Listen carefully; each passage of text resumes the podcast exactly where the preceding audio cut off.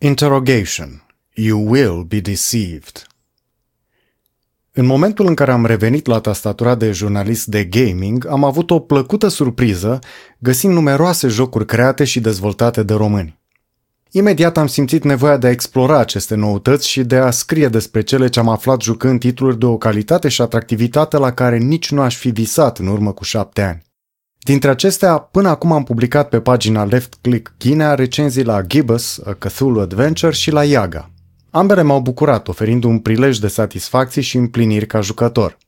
Iar dacă la Yaga am avut câteva puncte de comentat într-o notă mai puțin pozitivă, trebuie să vă anunț că producătorul a pus un patch masiv peste versiunea jucată de mine, aducând multe îmbunătățiri despre care voi scrie într-un update ulterior al review-ului meu când voi găsi timpul necesar.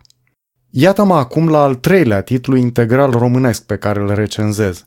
Este vorba despre Interrogation You Will Be Deceived, al celor de la Critic Gaming. Și munca nu mi este deloc ușoară, pentru că trebuie să încep printr-o mărturisire. Am avut, de la dispariția revistei Level și până acum, ocazia de a înțelege cât de greu este să dezvolți un joc, ce efort impresionant presupune asta, cât de imposibil este o asemenea întreprindere într-o țară precum a noastră. Eșecul, sper momentan, pe care l-am înregistrat în propria mea tentativă de a duce crearea unui joc la bun sfârșit, mă face realist, umil și mai mult decât respectuos cu cei care au înregistrat succes în această dificilă încercare. De aceea o parte din mine ar dori să fie îngăduitoare, ar dori să treacă cu vedere anumite chestiuni, să impună o notă de ansamblu pozitivă a articolului meu despre interrogation. Asta cu atât mai mult cu cât este vorba despre munca foarte serioasă a unor români dintre care unii sunt prieteni pe Facebook, oameni care la două minute după ce le-am cerut o cheie de review la Interrogation mi-au și oferit-o. Le sunt profund recunoscător. O altă parte din mine însă este făcută din carne tare de măgar îmbătrânit în gaming, ființă încăpățânată cu urechi mari ca niște antene și ochi cât farfuriile, pe care le folosește pentru a observa și atrage învățăminte din tot și toate, pentru ca apoi să le ragă plin de subiectivitate, convingere și autosuficiență către cine o avea răbdare și bunăvoință de a-l asculta. Măgarulista nu se va putea abține și va scrie articolul de față, fără ca restul ființei mele să-l poată opri după cum ar vrea. Fiți astfel de la bun început avertizați despre natura autorului rândurilor de sub ochii voștri și luați-vă precauțiile necesare. Mai menționez aici faptul că am jucat Interrogation pe nivelul maxim de dificultate, cel de-al treilea. Primul nivel de dificultate este foarte simplu, presupunând parcurgerea jocului ca pe o nuvelă vizuală. Al doilea nivel de dificultate oferă hinturi jucătorului. Am preferat să dau piept fără menajamente cu interrogation, încercând să înțeleg adevăratele dimensiuni ale acestui titlu. And Terror for All Titlul de față are ca temă centrală acea parte din activitatea de investigator ce privește interogatoriile. Tu ești un polițist care, în urma succesului inițial în activitate, ajunge șeful unei secții speciale ce se ocupă cu stoparea activităților teroriste. Și tocmai tu ești acela care va conduce interogatorile în jurul cărora se învârte întregul joc. Pe scurt, pot descrie structura acestuia ca fiind o succesiune de 10 episoade de interogare, între care se desfășoară intermețuri de micromanagement al echipei aflate în subordinata, augmentate de un element de RPG și de evoluția poveștii ce animă acțiunea în ansamblul ei. Povestea, uh, deci, e cu terorism. În Los Angeles, unde acționezi tu, se ajunge treptat la situația în care un așa numit front de eliberare seamănă teroare prin atacuri cu bombă în diverse puncte de importanță publică sau privată, atacuri soldate cu numeroase victime civile, nevinovate. Este în sarcina ta să anchetezi suspecții pe care echipa ta îi aduce la secție, încercând să găsești atât vinovații, cât și pe cei capabili a oferi informații suplimentare despre frontul de eliberare, structura, membrii și intențiile sale. Voi fi direct. Suntem în 2020. Mă rog, jocul este apărut în decembrie 2019, deci cam tot pe acolo. Ca să vii la noi, publicul tău țintă, oameni pe care îi dorești inteligenți, și să ne propui o chestie cu teroriști, trebuie ori să ai o tonă de tupeu sau una de inconștiență, ori o poveste al dracului de bună. Sorry, dar trăim în epoca lui post. Asta înseamnă că noi suntem oameni care au cel puțin impresia că sunt trecuți prin multe, că au văzut chestii care i-au marcat și i-au ajutat să înțeleagă lumea ca nimeni alții în istorie până acum. Oameni care suntem dincolo de simțit, de umor, de muzică, de epic și liric, dincolo de dramatic și iubire, niște închipuiți ai unei realități făcute pe genunchii pe care ne ținem laptopul sau telefonul mobil. Băi, pe al de ăștia ca noi nu-i mai miști cu povești cu terorism, că le-am văzut pe destule. Am prins președinți și prim-ministri mințind cu nerușinare. Am văzut țapi spășitori și operațiuni de tip false flag fără de număr. Și ne-am prins că, de fapt, nu câinele dă din coadă, ci coada dă din câine. Noi suntem dăia care ne-am dat seama că cea mai bună apărare împotriva oricui este să-ți fabrici singuri dușmanii, care vor atrage pe proștii pe care i-ar strânge un dușman adevărat, născut, nu făcut de serviciile marilor puteri. Și noi nu ne mai încingem la hora mediatică în jurul terorismului, ci privim lucrurile cu superioritate. Ne-am post-terorizat. Deci, când, uh, după primele două interogatorii, povestea a început să tragă spre terorism, eu am început să sper că oamenii care au făcut interrogation sunt fani deștepți de animeuri. Pentru că, vedeți voi, japonezii au o chestie foarte mișto. Sunt atât de evoluați în arta istorisirii grafice încât la ei nu mai merge cu grosolănii, cu bădărănii, cu abordări simpliste, directe. La ei, povestea poate începe așa, aparent previzibil și ușor naiv, că teroriști, că extraterestri, că meca, că monștri, că vampiri, că cyborgi, că puteri supranaturale. Dar, treptat, povestea se nuanțează, animeul o trage către direcții nebănuite, iar surprizele de intrigă și fond al storiului ajung să te neliniștească, să te bucure și să te sperie simultan, la un mod specific unei națiuni ajunse la un înalt grad de rafinament în arta poveștii grafice. Deseori am rămas absolut prostit, privind fără să-mi cred ochilor înainte, dându-mi seama către ce a ajuns să bată povestea dintr-un anime sau altul, către ce orizonturi, filozofii, entități și virtualități nebănuite, în ce abisuri insondabile ale virtualului și imaginarului și sub care exotice stele planetele iubirilor noastre se coc. Da, Uneori se exagerează, alteori se trece de o limită, dar măcar deloc puține animeuri încearcă și reușesc să pună pe tavă provocări pe bune la adresa obișnuitului, linearității, previzibilului, plictiselii și mizantropiei post. Deci, când după primele două interogatorii povestea a început să tragă spre terorism, eu, alintat peste fire și logică de consumul de animeuri și media influențată de anime, dar și de oarecare. Cărți, filme, jocuri, botezuri de foc și cununii de uraniu, eu, cu toate acestea în cultură și în simțiri, m-am așteptat ca, la un moment dat, povestea din Interrogation să o ia nițel razna, să străbată tarlale semănate cu vânt de pe care eu să culeg furtună, apoi să o ia în sus peste dealuri, către munții din care să mă înalț în zbor lin, printre piscuri ce nu se văd la începutul jocului, dar în ceața cărora voi descoperi cel puțin un sens interzis și un indiciu ferm pentru o revenire în locul meritat din Sfânta Treime. Nop, nada, ioc. Povestea o ține Gaia Matsu pe asta cu terorismul și frontul de eliberare cap-coadă fără să moduleze semnificativ, fără să te treacă într-o altă gamă, fără întorsături pe bune, impresionante ale firului narrativ la arborele lăudat. Ok, dar poate că producătorii jocului nici nu au pus accent pe story. L-au folosit numai ca un pretext, un fond, o simeză pe care este expusă piesa de rezistență acestui titlu, care nu degeaba este interrogation. Pentru că în toate materialele de prezentare a jocului accentul se pune pe interogare. Aceasta pare să fie elementul cel mai important către care ni se îndreaptă atenția. Ei bine, jocul este o succesiune de 10 interogatorii, iar nerezolvarea problemei puse de fiecare dintre acestea duce la un ecran de reluare a nivelului. Interogatoriile sunt de cele mai multe ori multiple, adică ai doi sau trei suspecți pe care chestionezi simultan, având posibilitatea de a trece oricând de la unul la altul în funcție de informațiile noi pe care le obții. Interogatoriile sunt bazate pe text, pe o structură arborescentă dinamică de întrebări și răspunsuri, de afirmații și reacții și de reacții la reacții. Două indicatoare îți oferă în timp real indicii suplimentare privind starea interogatului. Unul arată nivelul emoțional al acestuia, sub forma pulsului și formei de undă a bătăii inimii. Al doilea arată cât de deschis este interogatul la a oferi informații, la a dialoga, la a schimba replici utile cu anchetatorul.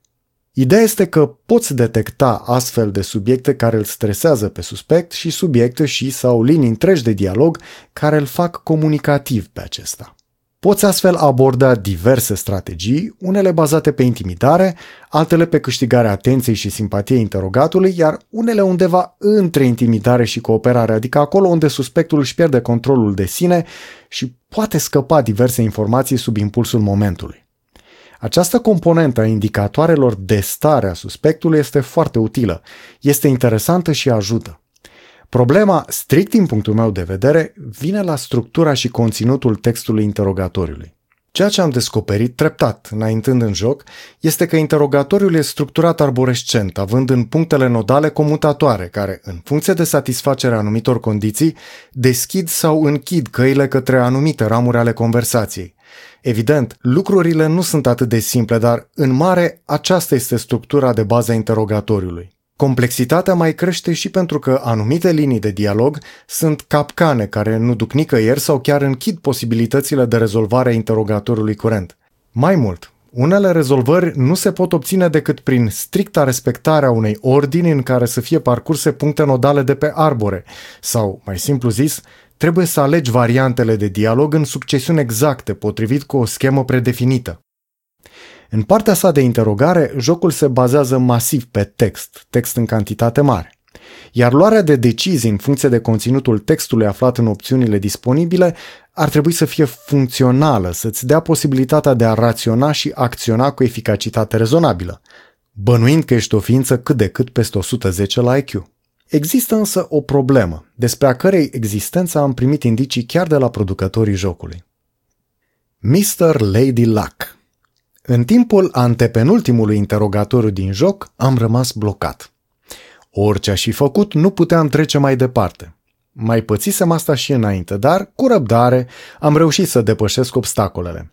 În a opta misiune, însă, canci. Am rămas blocat, ocazie cu care am decis să caut un walkthrough pentru interrogation, ceva ce nu fac în activitatea mea decât în cazuri extreme. Mi-a atras atenția un walkthrough de pe YouTube postat de utilizatorul Lady Luck. Acesta este pseudonimul unui personaj din joc, ceea ce m-a făcut să capăt o bănuială. Am presupus că respectivul cont de YouTube trebuie să fie dedicat exclusiv acestui titlu, iar utilizatorul care l-a creat trebuie să fie unul dintre dezvoltatorii jocului. Am intrat pe canalul Lady Luck și, ce să vezi, conținea exclusiv walkthrough-ul de interrogation iar comentariile celui care parcurgea jocul mi-au întărit convingerea că avem de a face cu o persoană care are o viziune din interior asupra jocului. Comentariul unui developer se simte imediat ca fiind al cuiva care cunoaște intim produsul, mai ales că are și o nuanță de prezentare, de expunere ca în vitrina titlului în cauză.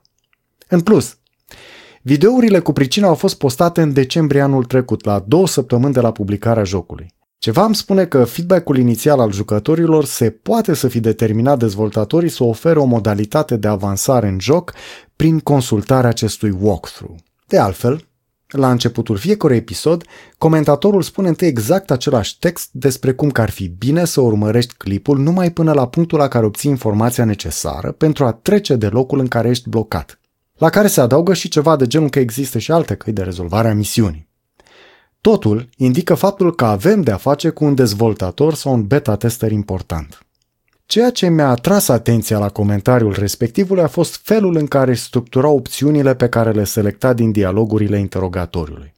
Omul spunea că va urmări linia egalitarismului sau firul corporatismului dintr-o anumită ramură a conversației, în general abordând o strategie similară, dar pe alte denumiri ale liniilor în fiecare episod. Adică omul cunoștea faptul că dialogurile sunt structurate pe idei, pe ideologii, pe subiecte, gândite anume așa de către creatorii jocului. Ori asta mi-a completat imaginea pe care, treptat, mi-o formasem despre felul în care este gândit și organizat interogatoriul din Interrogation.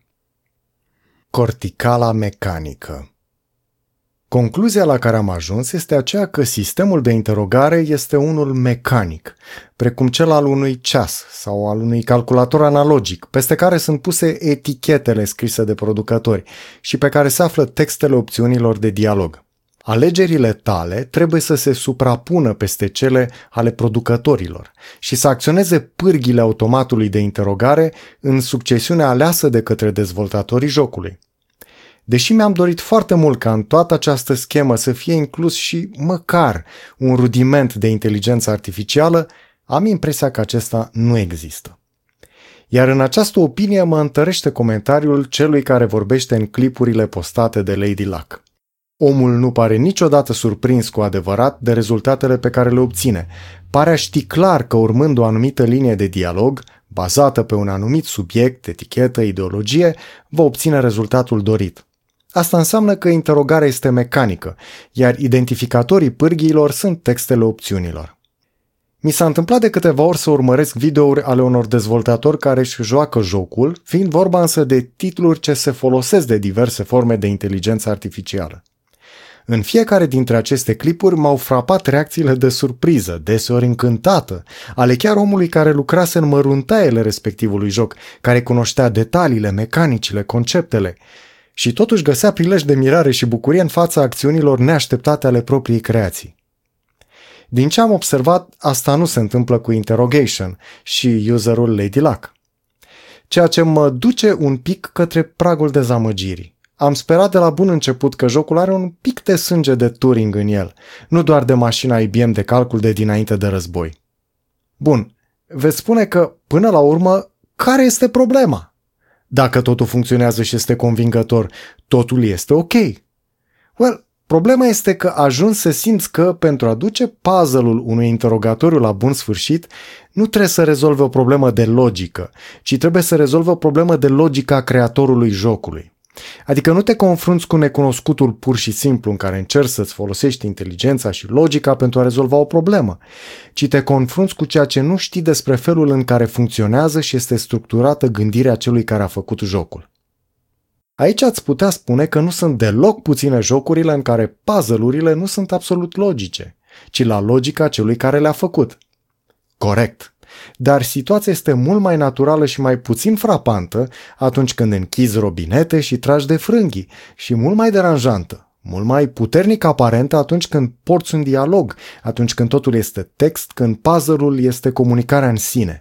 Aici mi se pare că există un deficit în interrogation. Creatorii acestui titlu nu au reușit să creeze suficient de bine iluzia realității acelui dialog, a textului, a comunicării, în așa fel încât să te prindă și să-ți dea senzația că totul are o logică naturală, obiectivă, nu una a gândirii subiective a păpușarului din spatele spectacolului, cel care a organizat totul pe diverse căprării ideologice, epice, psihologice, metodologice, antropologice, etc. Bineînțeles, Există câteva interogatori în care aproape că ești păcălit și sedus de realismul și logica opțiunilor, textului, personajelor. Dar, din păcate, acest lucru se întâmplă doar aici și colo. Dark Souls of Rage Quit Toate astea ar putea fi trecute cu vederea, dacă în experiența de joc nu ar interveni și faptul că arborele de opțiuni de dialog devine foarte stufos, iar cantitatea de text tot mai mare pe măsură ce avansezi în joc. În plus, interogatorile cuprind deja trei suspecți de fiecare dată, deci ai de-a face cu trei arbori de opțiuni care depind unii de ceilalți. Asta ar fi de bine, pe hârtie pare grozavă ideea interogatorului încrucișat, în care informația obținută de la unul dintre suspecți poate fi folosită în interogarea celorlalți, care pot reacționa la ea, oferind la rândul lor informații la care cel care a oferit primul informația va reacționa, oferind noi informații și tot așa, o frumusețe de feedback care arată foarte bine. Atâta doar că în gameplay-ul real al jocului, Ajungi la un moment dat să treci mecanic prin opțiuni, dând click tot mai plictisit și enervat, fără a mai fi atent la textul opțiunii, ci doar la poziția ei pe ramură, fără a înțelege ce vrea jocul de la tine, ce dracu trebuie să mai faci și să mai zici ca să urnești un interogatoriu care a înțepenit bine de tot, în pofida eforturilor oneste ale minții tale de om muncit pe tarlalele raționamentului pur și impur. Iar dacă ajungi să găsești, repet, deseori prin browsing mecanic prin opțiuni, o soluție de continuare a interogatoriului, este perfect posibil ca totuși să nu poți încheia interogatoriul și să fii nevoit să-l reiei și totul devine deja o întreprindere de memorie până reușești să-ți amintești ce ai făcut bine și tot dai clicuri încercând să refaci drumul tău prin ramurile arborelui de dialog, cu teama că vei selecta o variantă încuietoare și va trebui să tot reiei totul. Până la urmă, în opinia mea, în partea sa de interogatoriu, jocul se bazează mult prea mult pe reluarea interogatorilor ca metodă de a avansa în joc, prin învățarea treptată a opțiunilor corecte. Avem de-a face cu un fel de Dark Souls, ca să zic așa. Dar din cauza opțiunilor capcană, despre care nu ai cum să știi că sunt capcane, și a lipsei de logică obiectivă și sau aparentă a anumitor opțiuni, ajungi deseori să umbli automat prin text, la mila propriei memorii și răbdări, reluând misiunile și încercând să găsești și reproduci căile de succes pe care le întrevezi succesiv cu fiecare reluare a misiunilor. Însă, când după ore de clicuri sterile prin opțiunile interogatoriului îți vine să dai rage quit la joc, asta nu se mai întâmplă ca la Dark Souls, la care simți nevoia ireprimabilă de a te întoarce iar și iar. Dacă nu trebuia să-l scriu, cu interrogation aș fi rămas la stadiul de rage quit și atât. Îmi dau foarte bine seama de ce însuși producătorul a simțit nevoia să pună un walkthrough pe YouTube. Nene Mesis pentru un joc precum este Interrogation, foarte importante mi se par personajele. Atât cele aflate sub anchetă, cât și tu și colegii tăi anchetatori. Aș vorbi întâi despre ce aflați în prima categorie, interogații. Și a spune că, dat fiind că povestea jocului nu mi s-a părut interesantă și de natura a te prinde, a te captiva, de a-ți lăsa ceva cât de cât remarcabil în memorie, ar cam cădea în sarcina construcției personajelor, ceea ce storyline-ul nu a reușit să ofere. Astfel, Interrogation are disperată nevoie de un antagonist, de un personaj negativ sau măcar o pustie care să atragă atenția, să-ți focalizeze energiile detectivistice și să te facă să vrei să duci jocul până la capăt, fie și numai ca să-i faci felul nemesisului construit treptat de creatorii jocului. Dar antagonist, canci. Teoretic, Rolul acestuia ar putea fi preluat de către personajul colectiv quasi-anonim Frontul de Eliberare, iar mai târziu un joc de așa zisa Lady Luck, care ci că ar fi șefă prin front, mare făcătoare și desfăcătoare de intrigi și comploturi, despre care însă nici nu merită să vorbim. Iar Frontul de Eliberare are o problemă de consistență și credibilitate. Înainte de toate, pare atot puternic, eficient până peste poate și foarte bine gândit ca structură și mod de organizare. Asta până la nivelul la care pare să fi devenit o amenințare mondială. Atentate puse la cale de frontul de eliberare au loc în toată lumea.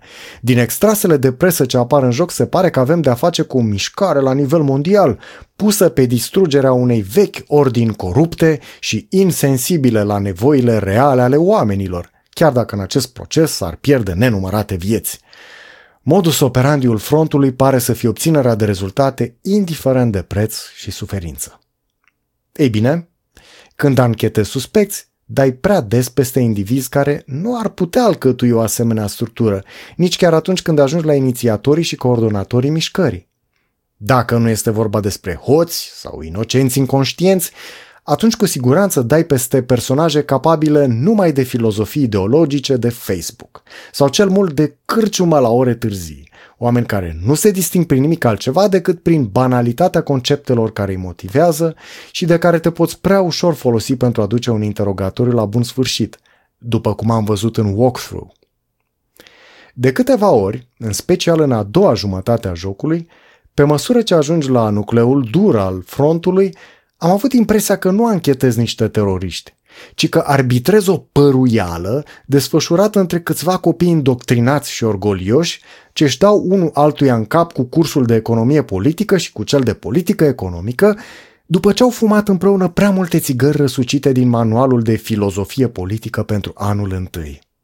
Senzația cu care m-au lăsat majoritatea celor anchetați a fost că sunt pur și simplu tâmpiți, cu probleme de comportament social și psihice atât de mari că nu ar putea conduce o pisică la litieră, dar mi-te undit ai bestialul front de eliberare. Care front pe deasupra mai este și o structură descentralizată, organizată în celule cu inițiativă proprie lărgită, ce se folosește de internet pentru coordonare și comunicare și care este, repet, extrem de eficace, ba chiar la nivel mondial. Îmi pare rău, dar acest front este vizibil un construct fals, o însăilare a creatorilor jocului, organizație atât de imposibilă încât nu poți să-l adopți ca nemesis, mai ales pe măsură ce cunoști membrii și conducătorii sau inițiatorii. O astfel de organizație ar muri în fașă. Ar fi destructurată la 7 minute și 30 de secunde după prima tentativă de comunicare online, dacă nu ar aparține unuia sau mai multor servicii secrete. O problemă serioasă este și aceea că nu îți rămân în memoria închetații, nu ajung să-ți populeze coșmarele de jucător, care se identifică atât de mult cu persoana sa din joc încât ajunge să ia personal relația cu fiecare anchetat.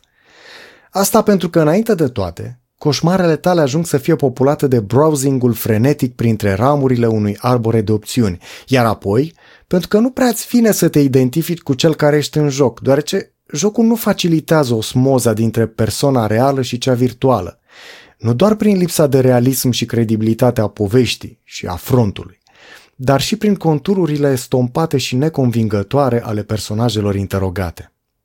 Toate astea însă ar merge și chiar ar face bine jocului. Dacă Interrogation ar tinde măcar să ajungă la nivelul unui Ghost in the Shell standalone complex, atât ca idee, cât și ca subtilitate. Ceea ce nu este cazul. Dar creatorii jocului ar fi trebuit să fie conștienți că nu ne aflăm numai în post-terorism, ci și mult, mult dincolo de etapa poveștilor simpluțe despre acesta, dotate cu personaje fără nu știu ce și fără substanță. Ok, aș minți agresiv dacă nu ar spune că nu au rămas două personaje în memorie. Culmea, ambele se află în același interogatoriu. Este vorba despre o surdomută și despre o văduvă cu trei copii. Astea două personaje mi-au rămas în memorie, ca de altfel întregul interogatoriu. Mi se par construite extraordinar, m-au impresionat profund. În acele două personaje s-ar fi aflat sămânța unui interrogation genial, un joc care să ajungă acolo sus, alături de clasice, genul de joc despre care ajunge să știe toată suflarea gamerească și să spună, scuturând semnificativ din cap, Ah, interrogation, băi, ce joc! Cu atât mai mult mă întărâtă slăbiciunile acestui titlu, cu cât mai bine făcute și mai interesante sunt aceste două personaje, surdomuta și văduva cu trei copii, pot spune că a meritat să joc Interrogation, fie și numai pentru a visa la jocul care ar fi putut fi dacă ar fi fost în întregime atât de reușit precum cele două personaje și interogatorul care le include. Măcar un PDF. În afara secțiunii din joc dedicate interogatorilor, și care este cea mai importantă, există și o componentă de micromanagement, pe lângă care se află una de amintiri. Aceste amintiri sunt un fel de trăsături ale tale, personajul principal, pe care le poți căpăta câte una odată la câteva interogatorii. Poți alege care este trăsătura, amintirea care te va defini de acum încolo, în funcție de stilul tău de joc. Este vorba despre trăsături de genul posibilității de a folosi tortura de tip waterboarding în timpul interogatorului, de a vizualiza în amănunt cifrele ce definesc starea și reacțiile interogatului, de a crește timpul disponibil în interogatoriile contra cronometru, dar pierzând posibilitatea de a studia dosarele informative înainte de interogatoriu și așa mai departe. Sunt câteva astfel de amintiri, trăsături despre care nu am înțeles însă ce efect real au. Și aici nu ajută nici faptul că Interrogation nu are un manual. Am căutat peste tot și nu am găsit un manual pentru acest joc. Există în game numai un manual de tehnica interogației, scurt și simplu, care explică mecanismele interogării folosite în joc. Atât. Ceea ce nu mi se pare suficient. În opinia mea, ar fi fost necesar un manual care să ofere informații asupra tuturor aspectelor jocului, printre care importante sunt explicitarea tuturor amintirilor disponibile personajului principal, precum și a mecanismelor componente de micromanagement din Interrogation. Din păcate, pe lângă privarea celui care ți-a cumpărat jocul de informația necesară pentru a-l juca în cunoștință de cauză, absența manualului induce frustrare și senzația că producătorii jocului au carențe de profesionalism și de respect față de clientul lor. Sincer, mă îndoiesc că așa stau lucrurile în realitate, dar senzația tot poate apărea. În general, orice joc ai vinde, este de folos să publici un manual pentru respectivul titlu, atât din motive de utilitate reală, cât și de fațadă onorabilă a ta ca producător. Birocrație, birocramie. Spuneam cu ceva paragrafe în urmă că în joc există două categorii de personaje, interogații și restul. Cei din urmă ar fi subordonații din secția pe care o conduci, ar fi superiorul tău ierarhic, ceva oameni importanți din administrația municipală și reporteri din presa locală. Cu toți aceștia ai treabă în afara interogatorilor, mai precis în secțiunea de micromanagement. Mă rog, cu o mică excepție, ar fi spoiler să o detaliez. Cât mai pe scurt, despre secțiunea de micromanagement se poate spune că este componenta de strategie a jocului, în care tu încerci să împaci presa, autoritățile, publicul larg, superiorii și subordonații. După anumite misiuni, trebuie să dai seamă în fața presei, alteori în fața superiorilor pe linie administrativă. De asemenea, trebuie să-ți împaci și motivezi subordonații, care se poate să nu fie de acord cu metodele și rezultatele tale, dacă ești adeptul interogatorilor brutale. Pentru relația cu subordonații, jocul oferă în primul rând un ecran de coordonare a acestora, în care cei trei membri ai echipei tale pot fi direcționați către câte o misiune. După interogatoriul următor, apar și rezultatele misiunilor, care se execută automat, fără transparență sau interactivitate. Unele misiuni se potrivesc mai mult unuia dintre subordonați, altele mai puțin, nu poți afla care este probabilitatea ca misiunea să reușească decât dacă în tura trecută ai comandat un dosar de audit pentru membrii echipei tale, dosar alcătuit de o firmă de resurse umane. Acest dosar, care, pentru bani în plus, poate avea și un apendice mai generos, oferă și date asupra stării mentale a subordonaților, asupra nivelului lor de motivație, dar și informații despre trecutul lor. Dosarul simplu te costă 1000 de dolari pe tură. Cel mai dolofan necesită un plus de 500 de dolari. Dacă te gândești că bugetul inițial este de 2000 de dolari pe tură, ai o imagine a importanței acestui dosar de cadre.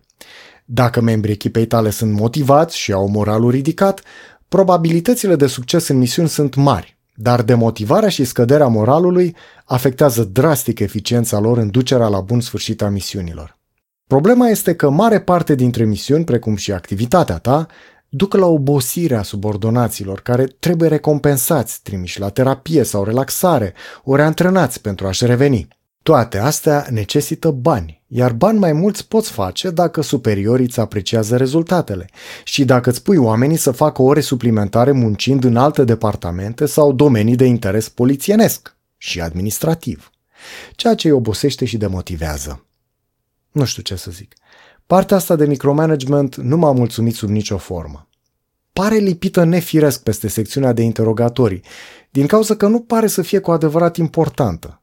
Am neglijat-o pur și simplu, nu am dat atenție decât misiunilor de recrutare a informatorilor și a unui colaborator nou, despre care nu mi-e foarte clar nici ele cât sunt de importante. Dar, în rest, întreaga mecanică a misiunilor și a tabelului de contabilitate a secțiunii mi s-a părut redundantă Singurul rezultat pe care pare să-l obțină ca gameplay efectiv este îngreunarea fără sens a jocului, precum un apendice inutil.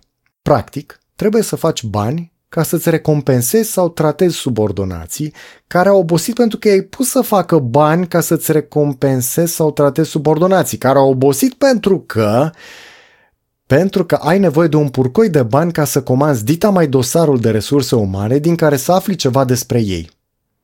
Iar când vorbești direct cu membrii echipei tale între interogatorii, nu poți afla mare lucru de la ei. Comunicarea directă, omenească, pare mult îngreunată. Ce drac de magie au ăștia de la resurse umane de pot afla orice de la și despre oamenii tăi? Habar n-am! Dar e clar că ei ar fi mai potrivit să conducă anchete și interogatorii decât ești tu. De altfel, am jucat Interrogation ignorând orice regulă aparentă impusă de mecanicile de micromanagement. Mi-am pus presa în cap, am brutalizat de câteva ori pe cei interogați, m-am făcut antipatizat de toți și toate, abia dacă am primit aprobarea superiorilor ierarhici. Iar cu toate astea, jocul a mers mai departe. Ah, să nu uităm și faptul că mi-am demotivat subordonații. Deveniți tot mai obosiți.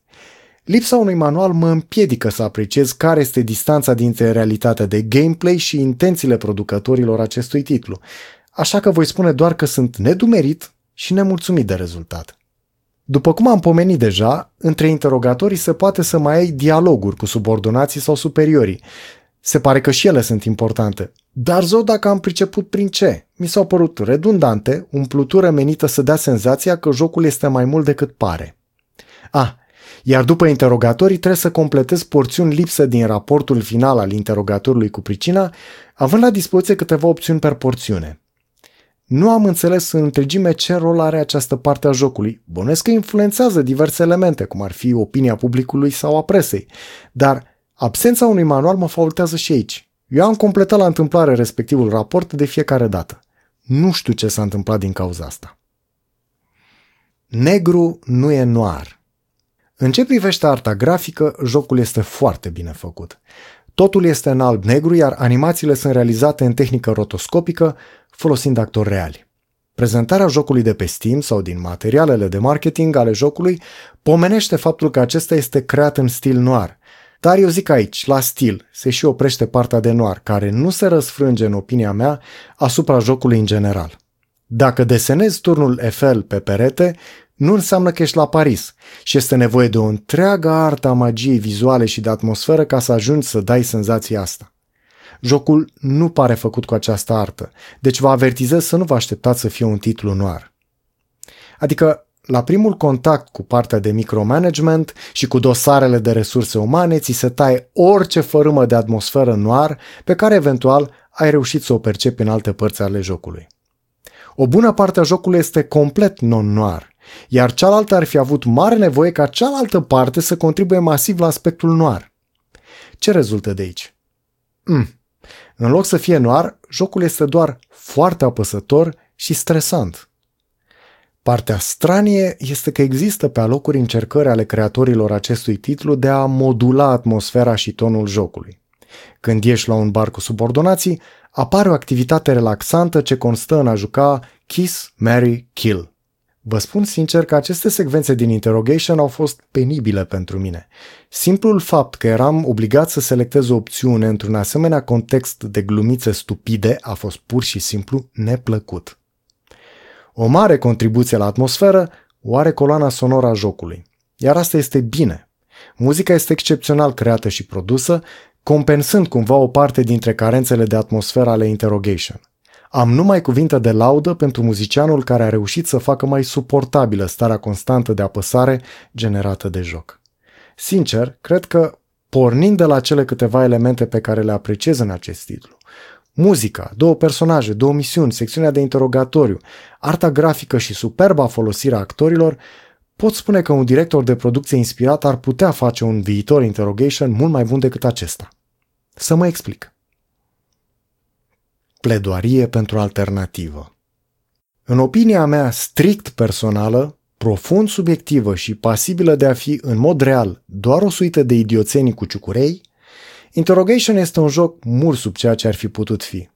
Nu un joc slab, ci un joc masiv sub potențialul pe care îl percep atât în câteva dintre ideile sale, cât și în oamenii care l-au realizat.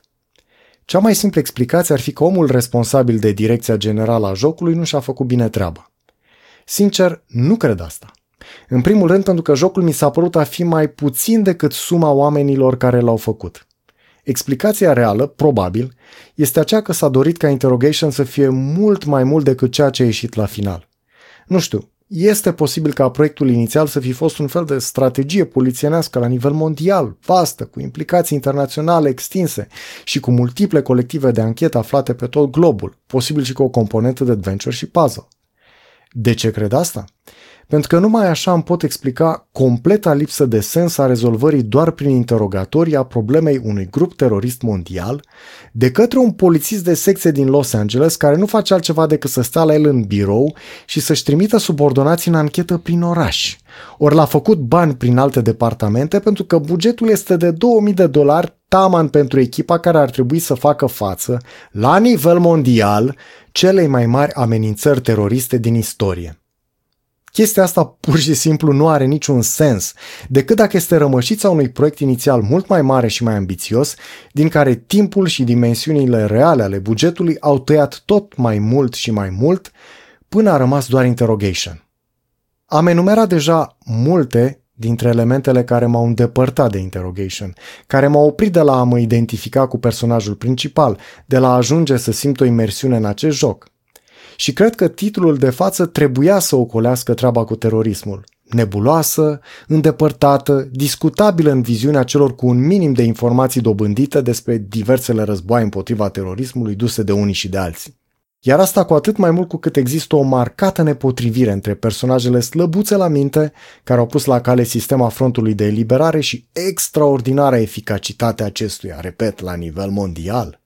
Părerea mea este că Interrogation ar fi trebuit să aibă un subiect apropiat nou, ceva de scara blocului, de cartier, ceva de care am auzit cu toții direct sau de la prieteni de încredere, o dramă quiz de realitate din mediul nostru cotidian.